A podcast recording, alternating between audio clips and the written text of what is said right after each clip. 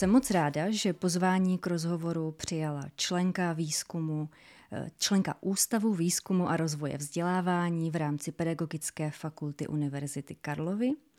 Mezi témata, jimiž se zabývá, patří například nerovnosti ve vzdělávání nebo inkluze. Vítám u nás Janu Strakovou. Dobrý, Dobrý den. den. Vy jste původně vystudovala matfis, eh, věnovala jste se těmto exaktním eh, vědám a pak jste přešla k pedagogice. Tak co bylo tím impulzem pro tuto změnu? ten, ten můj přechod vlastně od, od té fyziky eh, k té pedagogice byl, řekla bych, výlučně způsoben vlastně tím, tím obdobím, ve kterém jsem se vzdělávala. Eh, já jsem vystudovala matematicko-fyzikální fakultu za socialismu. Eh, v té době byla matematicko-fyzikální fakulta skvělé místo ke studiu, eh, protože ten důraz, který tam byl kladen na marxismus, leninismus a, a podobné vědy, byl, byl hodně oslaben. Měla jsem tam spoustu báječných a zajímavých spolužáků, eh, takže to byl vlastně ten důvod, proč já jsem studovala fyziku. Myslím si, že za normálních okolností bych možná eh, studovala něco jiného. Dovedu si představit, mm. že bych třeba studovala sociologii asi mm. ráda.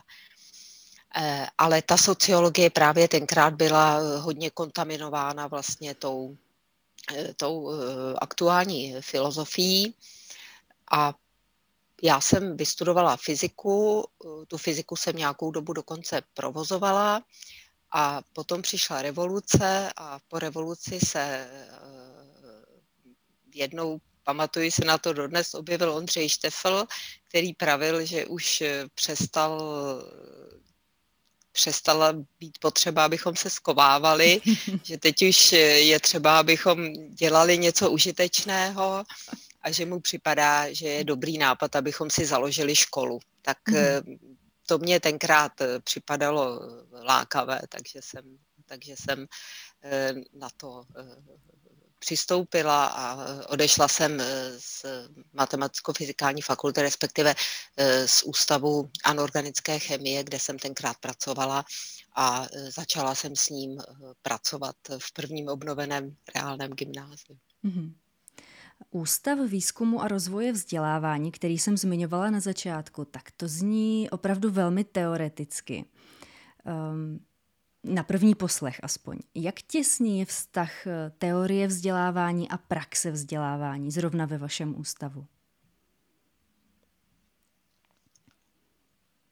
Náš ústav se asi v tomhle ohledu eh, neodlišuje od, od jiných pracovišť.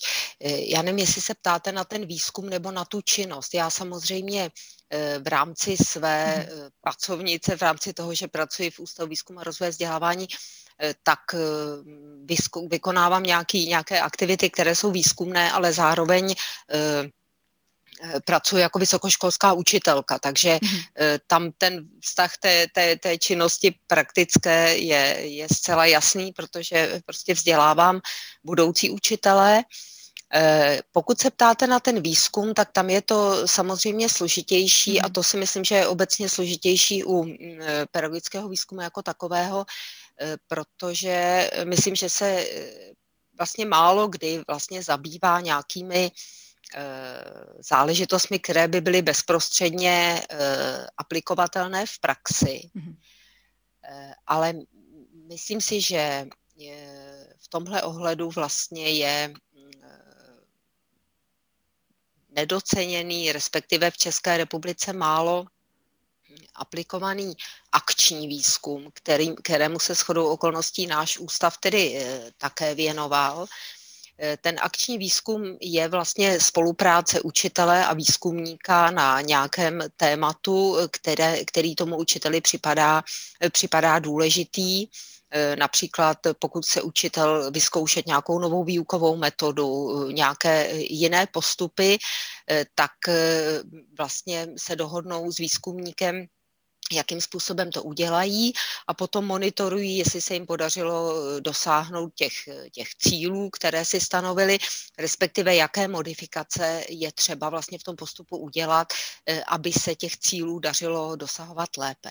A hmm. tohle to mně připadá výborné a myslím si, že to je něco, co je pro tu praxi jako mimořádně užitečné. A ještě další věc, která mě vlastně, když mluvíme teda o tom výzkumu, který by měl být užitečný pro praxi, tak eh, je eh, taková metoda, která je hodně, je zcela běžná v japonských školách a z japonských škol se rozšířila do různých vzdělávacích systémů. A to je něco, čemu se říká lesson study. Mm-hmm. A je to eh, vlastně takový proces, kdy učitelé jsou rozděleni do učitelských týmů. A ty učitelské týmy společně si stanoví zase nějakou takovouhle často drobnost, kterou by chtěli v té výuce zlepšit. Společně se dohodnou, jak to budou dělat. Teď všichni to aplikují ve svých hodinách, vzájemně se navštěvují, e, vyhodnocují, jak se jim to daří, modifikují a nakonec to e, zprostředkují ty, ty výsledky té své práce třeba dalším učitelům ve škole a často také dělají konference, kdy to zprostředkují i uh, učitelům z jiných škol. A mhm. tohle mě připadá jako skutečně výborné, jako z řady důvodů. Jo. Připadá mi hrozně důležité, že to je něco, co je jako běžnou součástí práce toho učitele. Oni to dělají pořád. To není jako, že se škola zapojí jednou za deset let do projektu a tam dělají něco takového. Je to tak, že každý rok, každý učitel je součástí nějakého takového výzkumného týmu. To znamená, oni vlastně eh, mají ten návyk, že tu práci svojí vlastně průběžně se snaží nějak zlepšovat, hmm. inovovat, ale zároveň mají tu, tu zkušenost, že to dělají s těmi, s těmi jinými učiteli. Je tam prostě ta, ta spolupráce. A ten učitel je tam, ten druhý, ten kolega, ten je tam jako pomocník. Prostě není to, to jako někdo, kdo mě bude nachytávat na hmm. švestkách, ale je to kolega, s kterým experimentuji a zároveň to, že zkouším nové věci, znamená, že se naučím, prostě, že, že, že se pouším do nějakého rizika a že to často vůbec není dobré a že se to nepodaří a že se ukáže, že takhle to fakt nejde ale je to něco, na co si snadno zvyknem. Zvyknem si mhm. na to v tom týmu, reflektujeme ty chyby.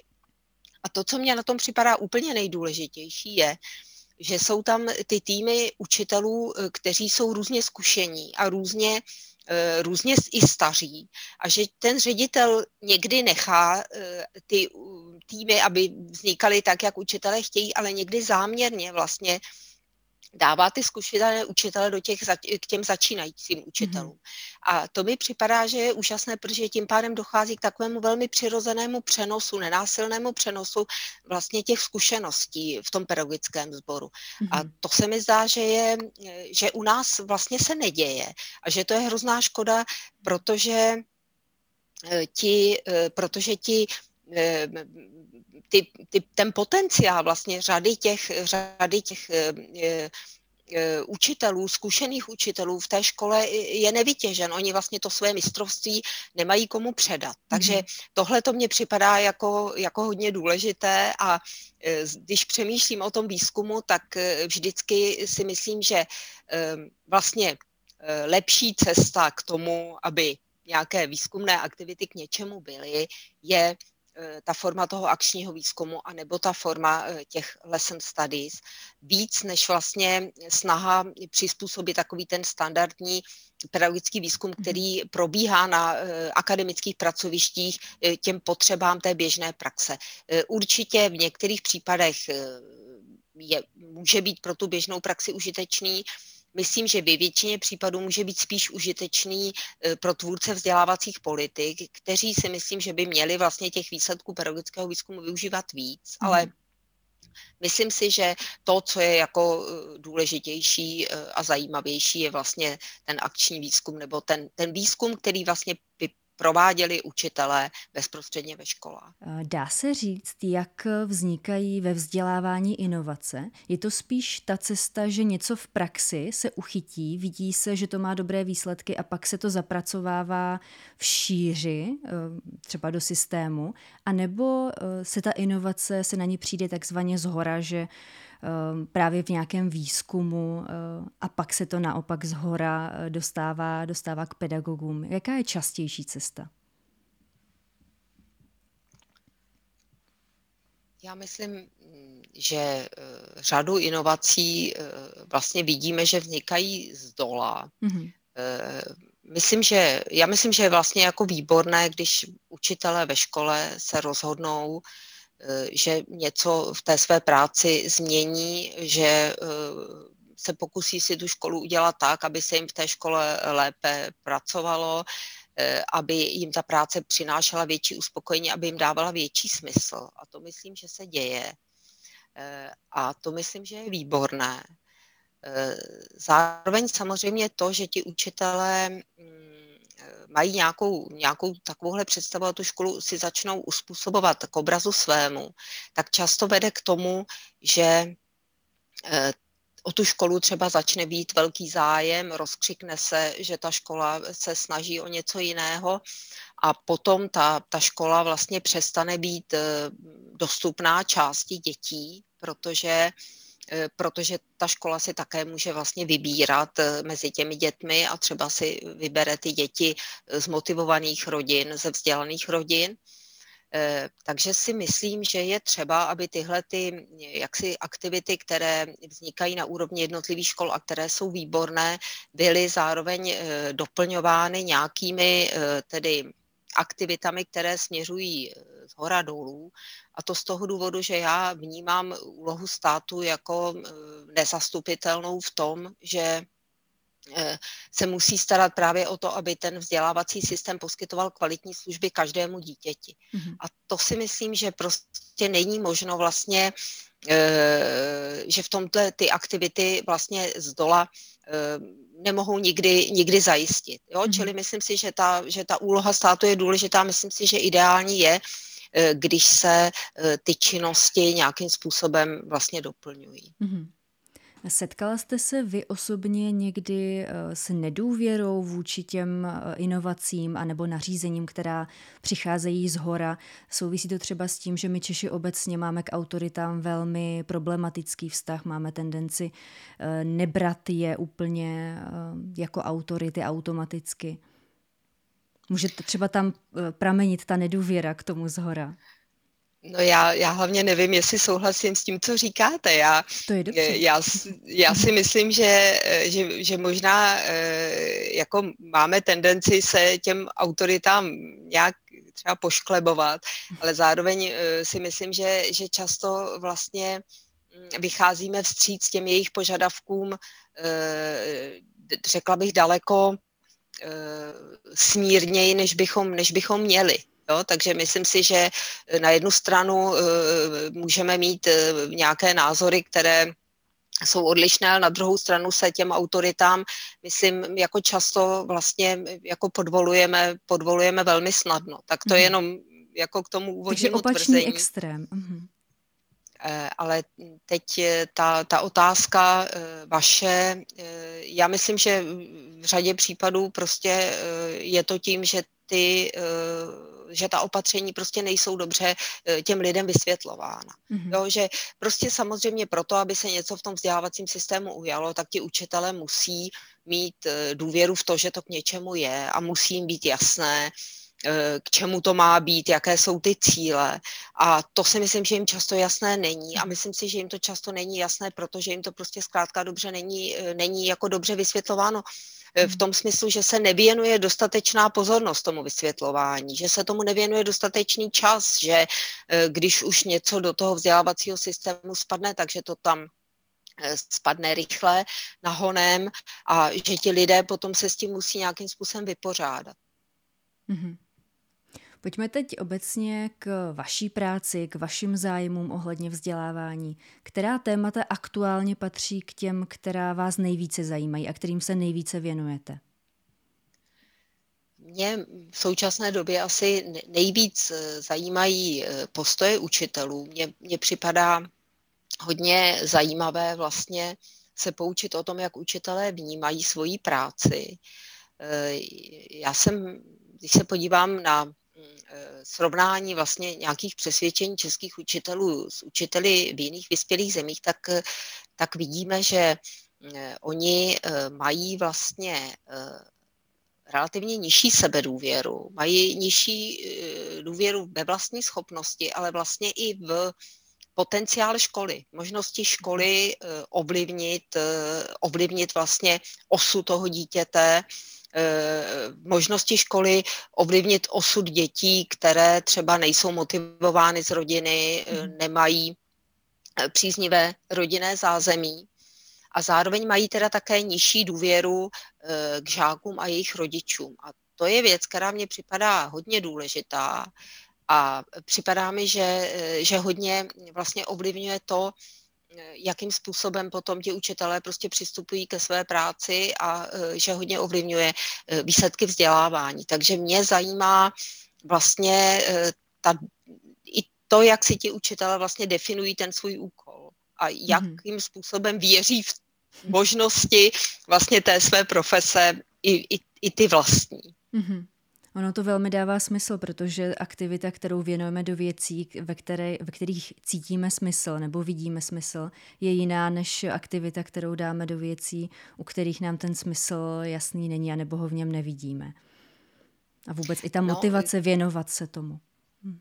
A, a myslím, že vlastně tady je důležité i to, co vlastně učitele vidí v té své práci jako stěžejní. Hmm. Myslím si, že my jsme tady vlastně tradičně vždycky eh, kladli velký důraz na, eh, na, na to předávání vědomostí, že učitelé vlastně vidí ten svůj úkol v tom, aby děti eh, toho naučili vlastně co nejvíc, aby je co nejlépe připravili na přijímací zkoušky. Vidí to jako, jako tu, to primární zadání vlastně o té společnosti.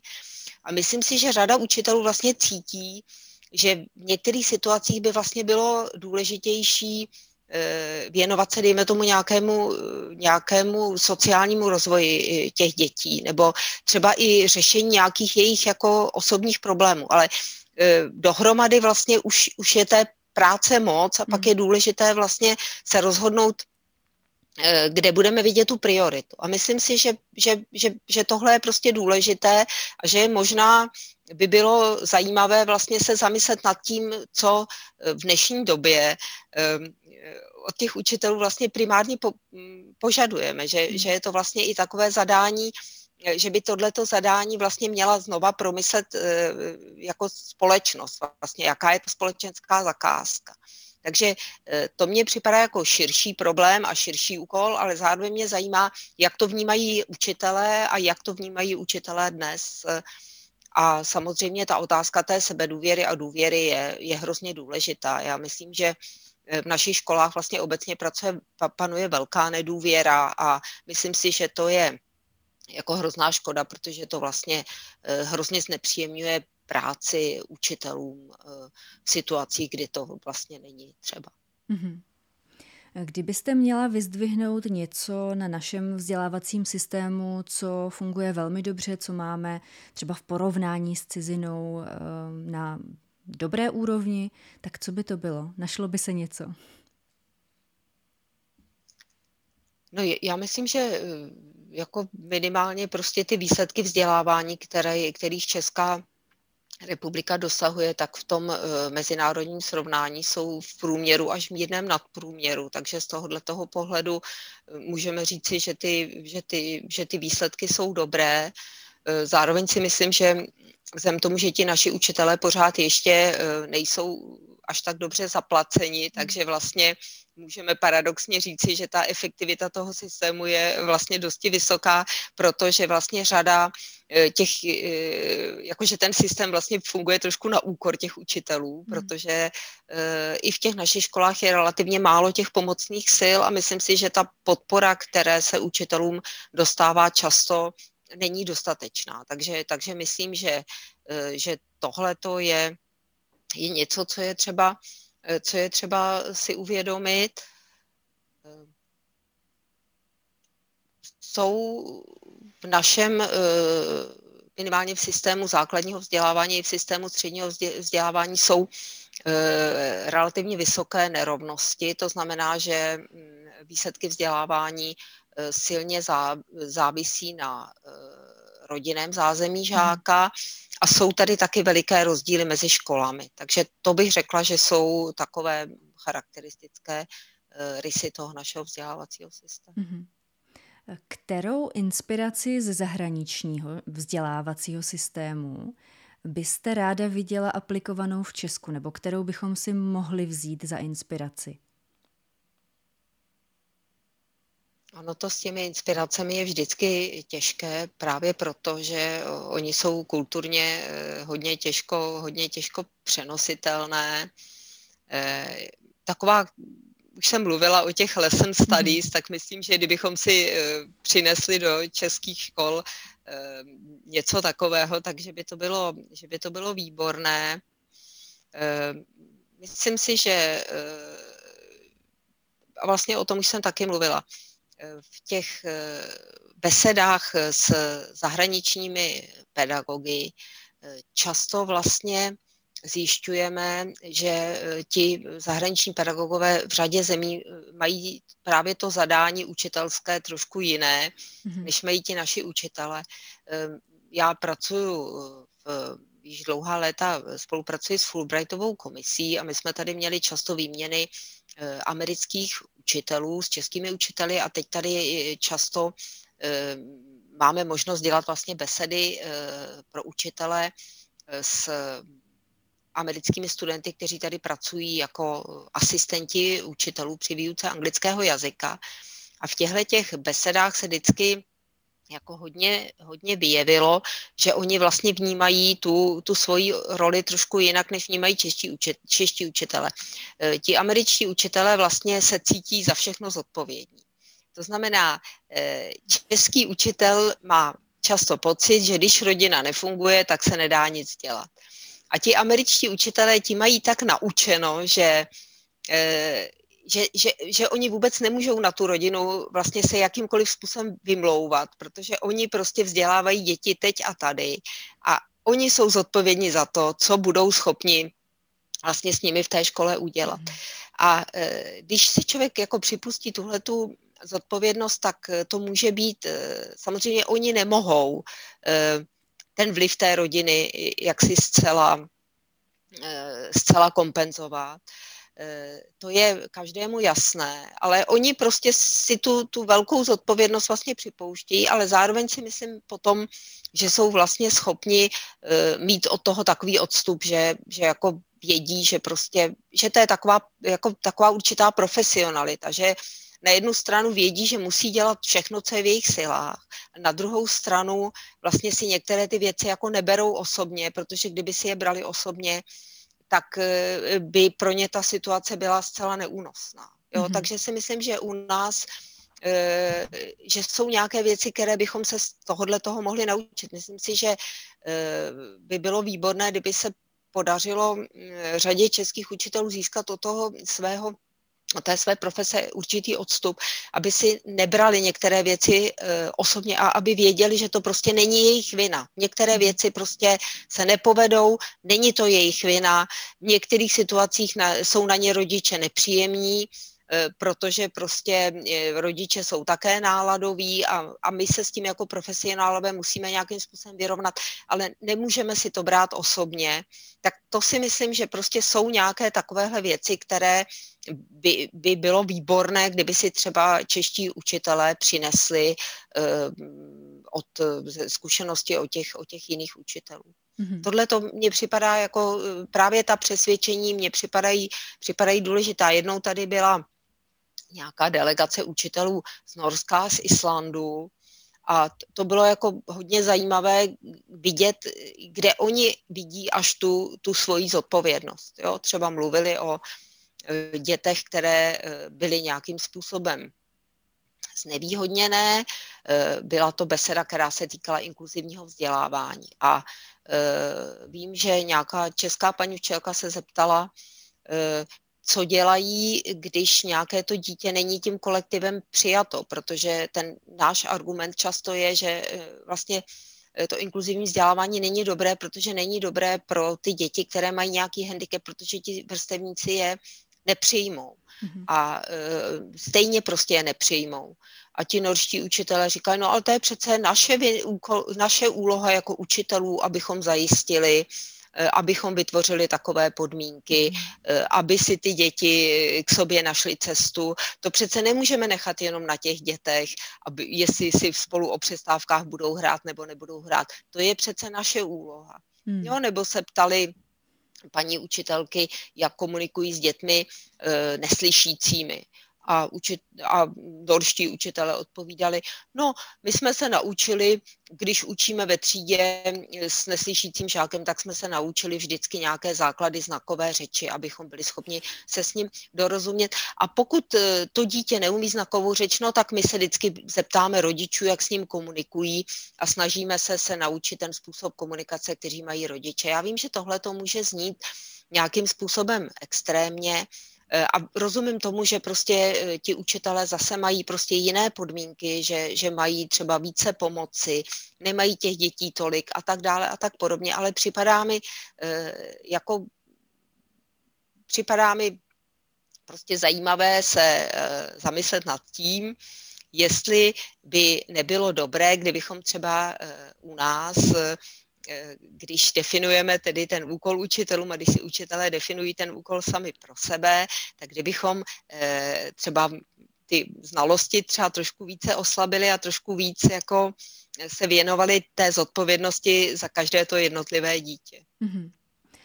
Kde bychom podle vás měli začít tady s touhletou změnou? Eh, pravděpodobně už při výchově budoucích pedagogů by ta, ten důraz na znalosti měl být trošičku oslabený a měly by se tam dostávat i ty jiné věci, osobnostní rozvoj, změna vnímání toho, kdo je pedagog a co všechno vlastně on má pod sebou. Jak, jak moc se tohle hýbe na pedagogických fakultách třeba? Já myslím, že to je velmi různé, eh, že to je velmi různé na jednotlivých pedagogických fakultách a také, že to je velmi různé u jednotlivých vyučujících, protože eh, si myslím, že, že, že, každý, že stejně tak jako vlastně eh, ty hodnoty v těch našich školách často nejsou sdíleny, tak si myslím, že i ty hodnoty na pedagogických fakultách často nejsou sdíleny. To mimochodem je teda také jako velmi, řekla bych, charakteristická charakteristický rys toho našeho vzdělávacího systému, že ti učitelé eh, na těch jednotlivých školách mají pocit, že vlastně eh, každý vyučuje sám za sebe, že tam není nic, co by eh, co by vlastně sdíleli v těch školách, že, by, že tam nejsou žádné společné hodnoty. A teď, když vlastně se ptáte na ty pedagogické fakulty, tak já si kladu otázku, jestli my na těch pedagogických fakultách vlastně na tom nejsme, na tom nejsme podobně. Mm-hmm. A určitě máte pravdu eh, v tom, že by se to mělo objevit eh, v, těch, eh, v tom vzdělávání těch budoucích pedagogů a zároveň já si myslím, že by se to trošku mělo objevit i v tom výběru těch budoucích pedagogů. Myslím si, že kdyby ten důraz byl třeba někde jinde, kdyby třeba eh, to učitelství bylo více pojímáno jako pomáhající profese, mm-hmm. takže je možné, že by tam vstupovali více mladí lidé, kteří v současné době jsou eh, v nevládních organizacích a kteří vlastně eh, tu svoji práci chápou víc jako tu, tu pomoc tomu každému jednotlivému dítěti. Mm-hmm. A takových lidí si myslím, že bychom v těch školách potřebovali mít víc. Mm-hmm. Je možné, že s tou generační obměnou se to začne hýbat víc zase z dola s motivací a s tím, proč vlastně ti mladí lidé vůbec na pedagogický obor jdou? Já si nejsem jistá, jak moc je to otázka věku. Jo, myslím si, mm-hmm. že to může být, že tam mohou být nějaké, jakože kdybychom jako udělali nějaké průměry, takže by se tam, eh, že bychom tam našli nějakou tendenci eh, směrem k těm starším učitelům. Na druhou stranu, eh, já znám tolik starších učitelů, kteří vlastně hledají a snaží se měnit tu svoji práci a přemýšlejí o ní a jsou velmi flexibilní. A zároveň jsou někteří mladí učitelé, kteří opravdu jako přicházejí do těch škol s tím, co zažili oni jako děti ve školách a mají pocit, že to tak je dobře a Eh, nejsou zas tak eh, jako ochotní vlastně ten mhm. svůj, ten svůj pohled měnit. Jo? Čili nejsem si jistá, do jaké míry eh, je to jenom generační problém a do jaké míry se můžeme spolehnout na to, že nám to ta generační výměna vyřeší. Já bych se spíš bála, že ne. Mm-hmm. Jaké dovednosti a schopnosti, které potřebujeme pro život v dnešní společnosti a je pravděpodobné, že je budou potřebovat i děti eh, v nejbližší budoucnosti, eh, vzdělávání by mělo rozvíjet a ještě nemají takovou prioritu?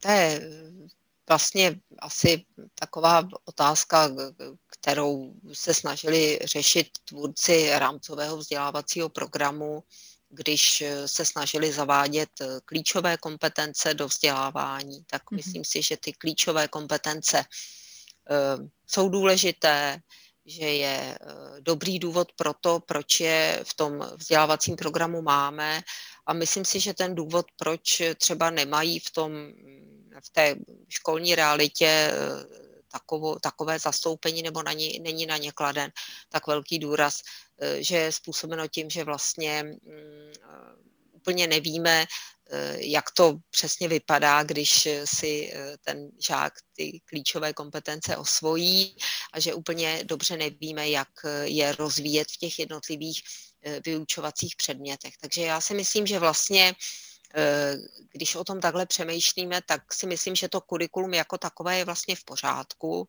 ale že je třeba se mm, víc naučit eh, ty, ty klíčové kompetence, které tam máme, eh, rozvíjet. A v tom teda si myslím, že by třeba mohly pomoci právě ty výzkumné aktivity, učitelské, mm-hmm. protože to si myslím, že je velký úkol vlastně uh, myslet uh, při tom, uh, při tom plánování té výuky nejenom na ty kognitivní cíle, řekněme, ale také na ty cíle nekognitivní. Obecně je prostě to obecně prostě ta dovednost plánovat si tu výuku, plánovat si tu výuku k cílům, to znamená vědět, co přesně chci v té dnešní hodině dosáhnout, jak to bude vypadat, když to budou děti umět, mm-hmm. jaké aktivity použiji pro to, abych rozvíjela tyhle ty kognitivní, tyhle ty nekognitivní složky eh, té žákovy osobnosti, jak vyhodnotím, jestli se mi podařilo těch cílů dosáhnout. To je opravdu velké pedagogické mistrovství a to je prostě třeba zdokonalovat. Mm-hmm. Je třeba v tom učitelům všemi způsoby pomáhat. To znamená, například eh, je možno um, ukazovat, jak to třeba vypadá, když si žáci některé ty, eh, ty vědomosti a dovednosti osvojí a zároveň je možno jim poskytovat nějakou podporu, kterou teďko učitelé třeba získávají v rámci nějakých projektů v rámci evropských eh, sociálních fondů, například nějaké kouče nebo mentory. Eh, to je přesně něco, co může ty učitelské dovednosti zlepšovat, ale já jsem mluvila i o těch dalších, eh, dalších cestách, což, jsou, což je ten akční výzkum nebo, nebo nějaké ty kooperativní učitelské týmy na školách. Mm-hmm. Máte nějaké zkušenosti nebo informace o tom, jak se ve školách pracuje s rozvojem osobnosti? Zaměřují se na to učitelé už eh, více nebo jde pořád ještě spíše o ty vědomosti, které jsou snadno kvantifikovatelné?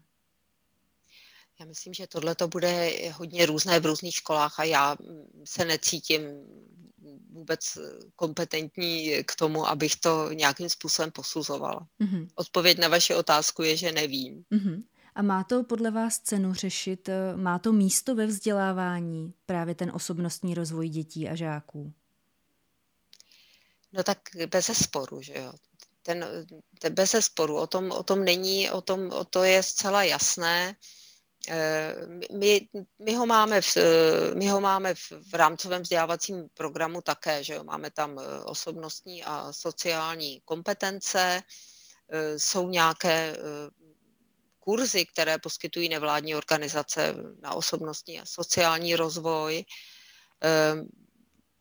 Je to něco, co je zcela zásadní a vlastně výzkumy ukazují, že ten, ten personální rozvoj, vlastně ta, ty, ty personální kompetence, které nám Eh, umožňují, abychom si stanovovali cíle, abychom byli přiměřeně vytrvalí při jejich dosahování, abychom si je stanovovali nějakým eh, přiměřeným způsobem, takovým, eh, takové cíle, které můžeme dosáhnout, když jsme-li schopni vlastně monitorovat, jak se nám daří je dosahovat, takže to je vlastně nejdůležitější faktor na cestě k nějakému životnímu úspěchu a k nějaké životní spokojenosti. Takže eh, určitě eh, má cenu eh, s nimi nějakým způsobem pracovat a odborníci říkají, že i když máme nějaké, protože samozřejmě tam je řada věcí nějakým způsobem vrozených nebo, nebo, nebo daných, ale obecně ty výzkumné studie říkají, že možno eh, je nějakým způsobem ovlivňovat. To znamená, že, je, že má smysl eh, ty složky nějakým způsobem rozvíjet a ovlivňovat. No a co se týče sociálních kompetencí, tak tam už není o tom žádného sporu, že jo? protože eh, my, my víme, že lidé čím dál tím víc musí spolu spolupracovat, že čím dál tím víc musí spolupracovat eh, s lidmi, kteří jsou úplně jiní než oni, jsou to lidé, kteří pocházejí z jiných kultur, jsou to lidi z jiného eh, společenského zázemí a e, my s nimi musíme nějak vít a my s nimi musíme nějakým způsobem spolupracovat a tomu je samozřejmě třeba se učit. Takže mm-hmm. to se mi zdá, že je otázka, která je naprosto bezesporná, ale zase tady platí to, co jsem říkala předtím. To znamená, že to není tak jednoduché a že musíme umět e, vlastně plánovat ty aktivity tak, aby z hlediska té, e, toho rozvoje těch, těch personálních a sociálních kompetencí byly efektivní. Mm-hmm. Pojďme teď k tématu, které taky docela často padá v rozhovorech s učiteli nebo řediteli, a to je byrokracie v našem školství, která je zatěžuje a místo, aby aktivitu věnovali do těch věcí, které ve kterých, ve, které, ve kterých vidí větší smysl učení nebo řízení té školy, tak eh, jsou zatěžováni právě eh, byrokracií. Vyvinulo se to už nějak u nás?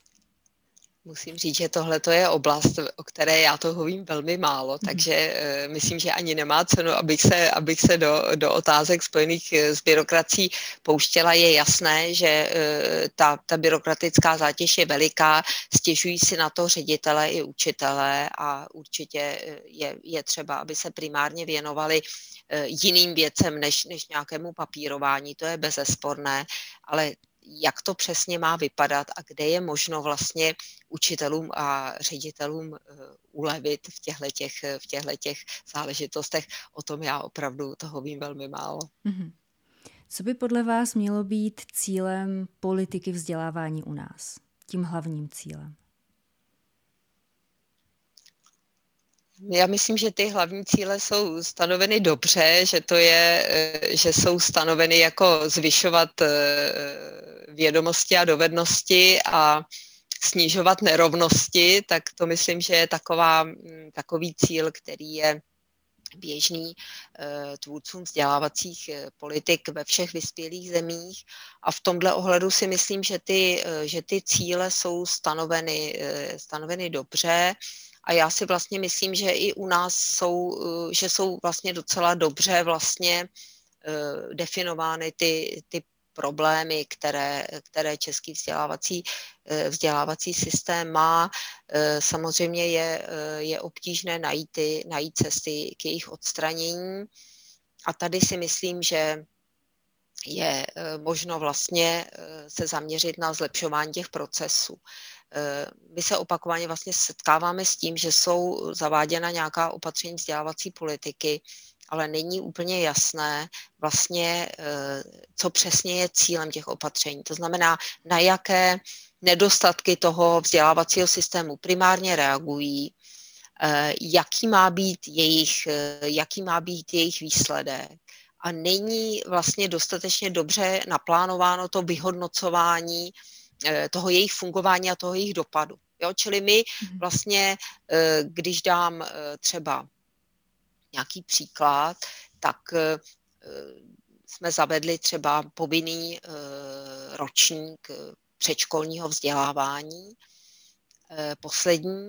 A teď já si myslím, že by mělo být jasnější, proč to přesně děláme a co přesně si o toho slibujeme. To znamená, pokud tedy cílem je dostat do mateřské školy 5% žáků z nevýhodněného prostředí, kteří tam v tuhletu, které tam v tuhle chvíli nemáme, tak musíme zmapovat přesně, kde je nemáme, musíme zmapovat, jestli se nám podařilo je tam dostat. To všechno už musí být vlastně nastaveno v době, Eh, kdy to opatření eh, zavádíme. Musí to být jasné učitelům, musí to být jasné celé společnosti a musí být potom okamžitě vlastně vyhodnocováno, jestli to přineslo ty očekávané efekty, znamená v tomto konkrétním případě, jestli ty děti ve školkách jsou, jestli potom eh, je, je, je lepší jejich příprava na povinné vzdělávání, jestli dosahují lepších výsledků v povinném vzdělávání a tak dále a tak podobně. A pokud tady takovéhle mechanismy budou, tak za A ta, e, ta e, opatření budou lépe přijímána těmi pedagogy, protože jim bude prostě úplně, úplně jasné, co se má těmi e, opatřeními dosáhnout. A zároveň to umožní tomu systému, aby v případě, že ta opatření nesplňují ten očekávaný cíl, tak aby, aby došlo k jejich modifikaci. A tohle to je typicky něco, co se neděje a neděje se to opakovaně. Takže já bych řekla, že vlastně, eh, kdybych se měla zamyslet nad tím, eh, co ta vzdělávací politika má dělat, tak bych řekla, že Cíle má vzdělávací politika asi nastavené dobře, ale velký potenciál ke zlepšení vidím mm, v těch eh, jaksi způsobech, kterými jsou ty cíle dosahovány. Typicky, když si vezmeme nějaké konkrétní opatření, třeba opatření eh, povinný eh, poslední rok předškolního vzdělávání, tak eh, my bychom už v době, kdy vlastně tohleto opatření vlastně diskutujeme, tak bychom měli velmi přesně být schopni sformulovat, s jakým přesně cílem tohleto opatření zavádíme. Mm-hmm. To znamená, chceme dostat do vzdělávacího systému do předškolního vzdělávání eh, sociálně znevýhodněné děti. Kolik jich v současné době máme? Jaký podíl sociálně znevýhodněných dětí eh, do toho předškolního vzdělávání nechodí? Co chceme, aby se stalo, když ty děti v tom předškolním vzdělávání budou, jaký to bude mít efekt na jejich další vzdělávací dráhu. Mm-hmm. Abychom byli schopni zmapovat ten počáteční stav a abychom potom byli schopni zmapovat, jestli se nám vlastně daří dosahovat těch cílů. To znamená, jestli skutečně za dva roky po zavedení opatření tam vě, většina těch dětí bude, jestli skutečně ta jejich příprava na povinné vzdělávání bude lepší, jestli se zlepší vlastně celá ta jejich jako další vzdělávací perspektiva. A tohle je něco, co se v tom našem vzdělávacím systému neděje. Prostě ty cíle těch opatření nejsou stanoveny jasně a nejsou vlastně dobře, dobře eh, naplánovány eh, mechanismy, kterými bude vyhodnocováno, jestli se eh, ta, ta opatření podařilo, podařilo dosáhnout. Mm-hmm. A takže já si myslím, že tohle je eh, opravdu um, jaksi aspekt, který eh, na který je třeba se zaměřit. A myslím si, že pokud se budeme více zaměřovat na, mm, na jasnou specifikaci těch cílů a pokud se naučíme je vyhodnocovat, tak to bude, budou ta opatření důvěryhodnější právě i pod, mm, pro ty učitele, jak jsme o tom předtím mluvili, protože jim bude úplně jasné, proč to děláme. Mm-hmm No a pokud eh, s tím budou nesouhlasit, tak budou mít vlastně, budou se vymezovat proti něčemu eh, jaksi konkrétnímu. Když s nimi nesouhlasí, tak neví, s čím souhlasí a s čím nesouhlasí. Lze podle vás dosáhnout toho, aby všechny školy opravdu poskytovaly všem žákům stejně kvalitní vzdělání, jak jsme o tom mluvili v podstatě na začátku? Myslíte si, že je to reálný cíl? Myslím si, že je reálný cíl, aby byl nějaký jako dobrý vzdělávací standard, který bude všemi školami garantován. To si myslím, že je cíl, který je třeba si stanovit a ke kterému je, je třeba směřovat. a myslím si, že ministerstvo školství by mělo také deklarovat, že k tomuhle tomu cíli směřuje a to z toho důvodu, aby rodiče neměli pocit, že si musí mm, velmi pečlivě vybírat školu pro své dítě, protože prostě v některých školách se ten vzdělávací standard naplňovat nedaří. Mm-hmm. Zároveň si myslím, že by měly být nějaké mm, vlastně standardy toho přístupu škol k žákům a k jejich rodičům. My jsme dělali opakovaně nějaké výzkumy Eh, toho, jak si rodiče vybírají školu pro své dítě. Tam se ukazuje, že rodiče mají čím dál tím větší potřebu vybírat si školu pro své dítě, že vlastně čím dál tím víc eh, nedůvěřují tomu, že když pošlou dítě do sousední školy, takže eh, že to bude, že, že to bude dobré. Mají mm-hmm. prostě pořád pocit, že si musí, mají čím dál tím větší pocit, že si musí školu pro své dítě pečlivě vybrat. A Eh, eh, zároveň tedy eh, se ukazuje, že když třeba děti nastupují do první třídy, takže pro ty rodiče jsou daleko důležitější, je daleko důležitější, jak se ta škola vlastně chová k ním a k jejich dětem, než nějaké ty výukové aspekty, to znamená, než třeba ta výuka jazyků nebo kvalita toho vzdělávání. A e, mně připadá, že je e, vlastně smutné, že rodiče mají pocit, že proto, aby se škola chovala k ním a k jejich dětem slušně, takže si musí tu školu pečlivě vybírat. Takže já hmm. e, považuji za důležité, aby určitá profesionalita, s kterou souvisí podle mého názoru i, to, i, to, i ten blídný přístup a nějaká, nějaká, nějaké elementární standardy vlastně třeba informování těch rodičů, tak mně připadá důležité, aby to bylo, aby to bylo, aby, aby se to stalo prostě eh, povinnou, povinnou charakteristikou všech škol. Takže myslím si, že k tomuhle tomu je určitě třeba směřovat, eh, protože si myslím, že to, že mm, se vlastně ty školy čím dál tím více jakoby rozdělují na ty, které tedy jsou rodiči ceněny a tím pádem mají děti z motivovaných rodin a z vzdělaných rodin a na ty, které eh, jsou takové, bych řekla, odpadkové a jsou tam děti z těch jiných rodin, tak to se mi zdá, že, že je velkým, velkým nedostatkem toho českého vzdělávacího systému. A myslím si, že tenhle ten trend je, je vlastně eh, čím dál tím silnější a to si myslím, že by ten stát jako neměl, neměl vlastně dopustit a měl by proti tomu aktivněji, eh, aktivněji postupovat. Mm-hmm. A když se teď podíváme na opačný extrém, tedy výběrové školy pro eh, extrémně nadané děti, tak jaký je jejich, eh, jaké je jejich místo v systému podle vás?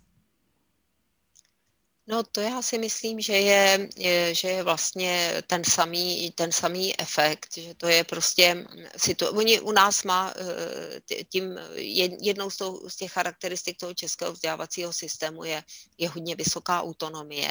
To znamená, školy mají vlastně velkou svobodu v tom, jak eh, se budou profilovat, v tom, jakým způsobem si, si nastaví to své, to své školní kurikulum. A některé školy mm, se snaží vlastně vyhovět té, té poptávce těch, těch motivovaných a vzdělaných rodičů, což je, což je naprosto pochopitelné a je to naprosto v pořádku.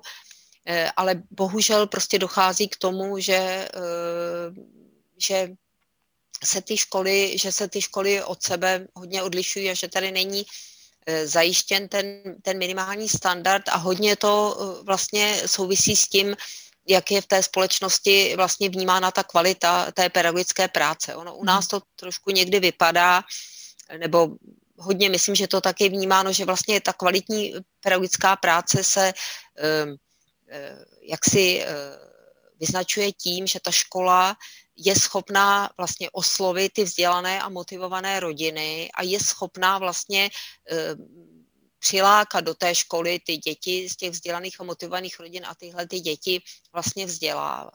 A přitom tedy myslím, že by, bylo, že by bylo daleko lepší, kdybychom to mistrovství vlastně pedagogické stavili na tom, že ta škola je schopná kvalitně vzdělávat každé dítě ale hmm. takhle, eh, a jsou školy, které to mají takhle postaveny, a je jich čím dál tím víc, ale, ale myslím, že ten dominantní, vlastně to dominantní vnímání je, že prostě je jako výborné, když jsme schopni vlastně tu školu koncipovat jako školu elitní a po, podle toho vlastně tam také mít ty děti. A myslím si, že si vlastně jako málo kdo uvědomuje, že potom to jako vůbec nemusí být žádné pedagogické mistrovství, protože ty děti prostě uh, už když přicházejí do té školy, tak jsou výborné a vlastně ta, ten pedagog se, se nemusí uh, už zase až tak moc, až tak moc usilovat. Takže tohle to mi připadá, že je, že je důležité a myslím si, že i z hlediska vlastně budoucnosti těch uh, nadaných dětí je často lepší, když mohou vyrůstat v nějakém eh, rozmanitějším kolektivu, protože eh, si tam zase, se tam zase učí nějaké jiné věci. Oni často vlastně eh, nepotřebují jako jednostranně rozvíjet ten intelekt, ten budou rozvíjet tak jako tak, ale často právě třeba potřebují Eh, nabít nějaké sociální dovednosti, které naopak lépe nabídou v nějakém heterogenním kolektivu, pokud ten heterogenní kolektiv je samozřejmě dobře veden těmi učiteli s tím, že tam dochází k tomu cílenému rozvoji těch sociálních dovedností. Takže já si myslím, že děti by se měly eh, v tom povinném vzdělávání co nejdéle vzdělávat společně, a e, myslím si, že samozřejmě třeba k tomu vytvořit podmínky, e, aby učitelé prostě byli schopni e, s těmi heterogenními kolektivy co nejlépe pracovat. Ale nejsem rozhodně stoupencem e, výběrových tříd na již od prvního stupně povinného vzdělávání. Mm-hmm.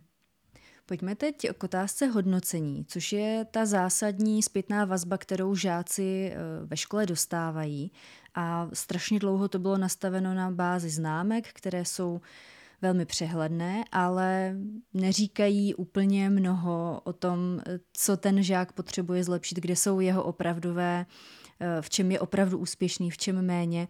Takže kdybyste měla schrnout, proč opravdu stojí za to přecházet od známkování k jinému formativnímu hodnocení, tak v čem jsou ty zásadní věci?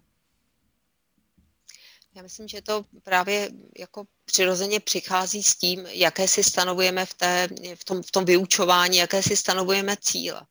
Pokud my se snažíme eh, v těch dětech rozvíjet nějaké dovednosti, eh, tak eh, my vlastně přirozeně potřebujeme vědět, jak se nám to daří. A k mhm. tomu, abychom věděli, jak se nám to daří, tak si potřebujeme jako učitele vlastně pojmenovat to, co ty děti už umějí a kam je dál uh, budeme směřovat. To znamená, pokud my jak si vyučujeme k těm cílům, tak my zcela přirozeně vlastně potřebujeme formativní hodnocení. Je to podle mě dáno tím, jakým způsobem tu výuku vedeme. Pokud my se zaměříme jenom na nějaká jako prostá, eh, prostá fakta nebo na nějaké encyklopedické znalosti, tak eh, to formativní hodnocení tak nepotřebujeme, protože ho vlastně tak nevyužijeme. Tam skutečně eh, ty encyklopedické znalosti můžeme ohodnotit eh, třeba nějakým procentuálním eh, údajem, kdy řekneme, že žák prostě z těch údajů třeba historických, které jsme chtěli, aby se naučil, tak jich umí 50%, ale pokud třeba rozvíjíme, já nevím, nějaké čtenářské dovednosti nebo nějaké dovednosti třeba eh, psát, tak tam potřebujeme konkrétněji popsat, co, eh, jaké náležitosti má mít ta, ta dovednost, to, ten, to, to, ta dovednost toho čtení nebo toho psaní, Eh, jaké náležitosti má mít třeba ten, ten, ten výsledek té žákovské práce a jaké ty náležitosti ten žák už ovládl a jaké ještě se potřebuje naučit. A pokud my e, takovýmhle způsobem tu výuku vedeme, tak my to formativní hodnocení prostě začneme používat zcela přirozeně. Takže já si myslím, že to právě hodně souvisí s tím, jak, jaké si klademe výukové cíle, jakým způsobem hodnotíme eh, tu míru jejich dosahování. A o tom už mhm. jsem mluvila. To je to pedagogické mistrovství, eh, který, kterému je třeba se učit. Co je pro vás moderní vzdělávání? Na čem by podle vás mělo stát? Na čem by mělo stát moderní vzdělávání? Moderní vzdělávání by podle mého názoru mělo stát více na respektu, na zodpovědnosti a na profesionalitě. Krásně schrnuto. Eh, my už jsme na to narazili dříve v rozhovoru při našem povídání na nevládní sektor ve vzdělávání. Vy jste zmiňovala, že řada lidí, eh, kteří by mohli být pedagogy, tak volí spíše cestu do toho nevládního sektoru eh, právě proto, že jsou víc zaměřeni na tu pomocné, na, na ta pomáhací povolání. Tak jak silný a jak užitečný je u nás ten nevládní vzdělávací sektor? Jak silné Um, silné, silný vliv mají na vzdělávání v Česku právě tyto organizace?